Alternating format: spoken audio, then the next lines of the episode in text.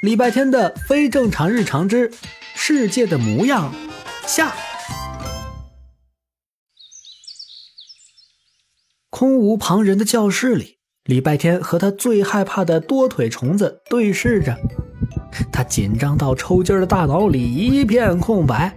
如果他能稍微冷静点就能想出 A、B、C、D 二十六套计划解决这个问题，比如。当做不知道，和胡小萌一样逃跑；比如去食堂叫自己的弟弟过来处理；比如找只小麻雀过来吃掉它。可他在原地僵硬了半分钟之后，想出来的办法是：大大哥商量，你能不能自己离开？你不咬我，我不咬你。你看我像是自己愿意留在这里的样子。金龟子语气冷漠，眼神不屑，甚至不想多说话。但他的话让礼拜天产生了疑惑，他壮着胆子凑过去，只见那六条毛茸茸、又细又长的腿缠在了流动红旗的金黄流苏上。他大概已经挣扎过许多次了，那些流苏乱的呀，像打了结的渔网。礼拜天从讲台上找了支笔，小心翼翼地戳了戳。你再这样。我就去昆虫保护协会告你恶意骚扰了！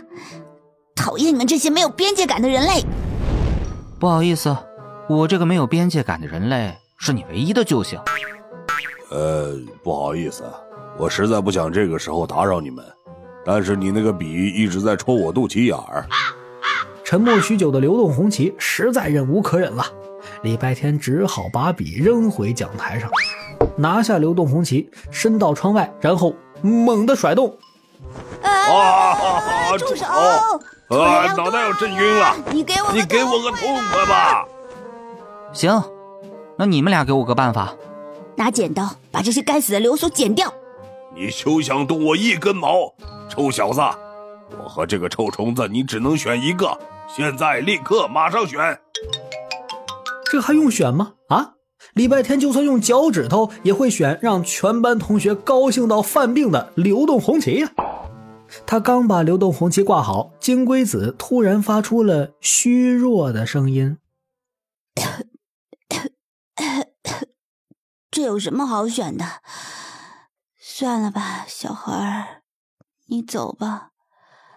我本来也只有两个月的寿命了。”我们金龟子本来是昼伏夜出的，我就是不想把有限的生命浪费在睡觉上，所以白天飞出来了，结果撞在了这些流苏上。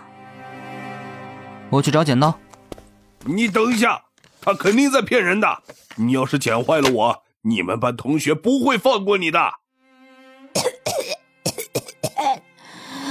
也不知道春天的花田，夏天的大海是什么模样。听说秋天的柿子树会像挂满了小红灯笼一样好看。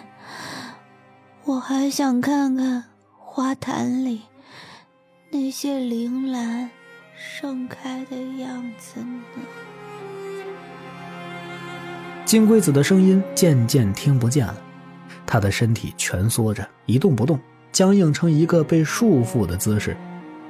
流动红旗倒吸一口冷气，他他他他他他他死了！我感觉得到，他没有呼吸了。哎呀天哪！我做了什么？我真该死啊！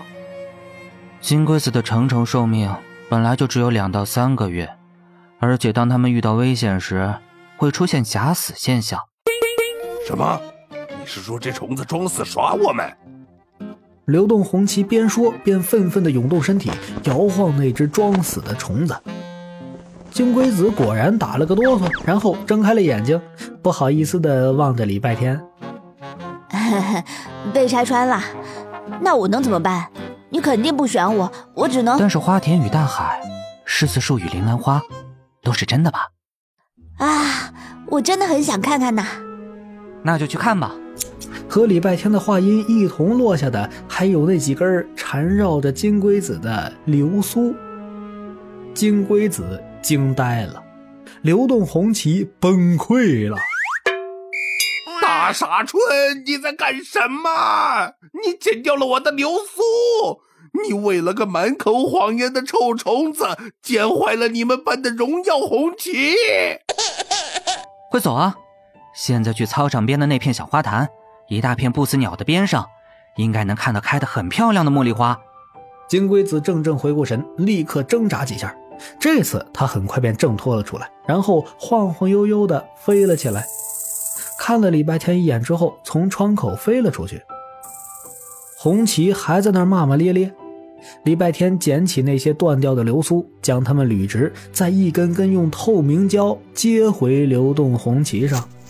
算是这样吧，明天我带一些金黄色的棉线和胶水来，给你缠上。就算是这样，你剪我那一下还是很疼的，而且救了那只臭虫子又能怎样呢？是呀，救一只小虫子不会改变世界，但是它的世界却从此改变了，也挺好的。Hmm.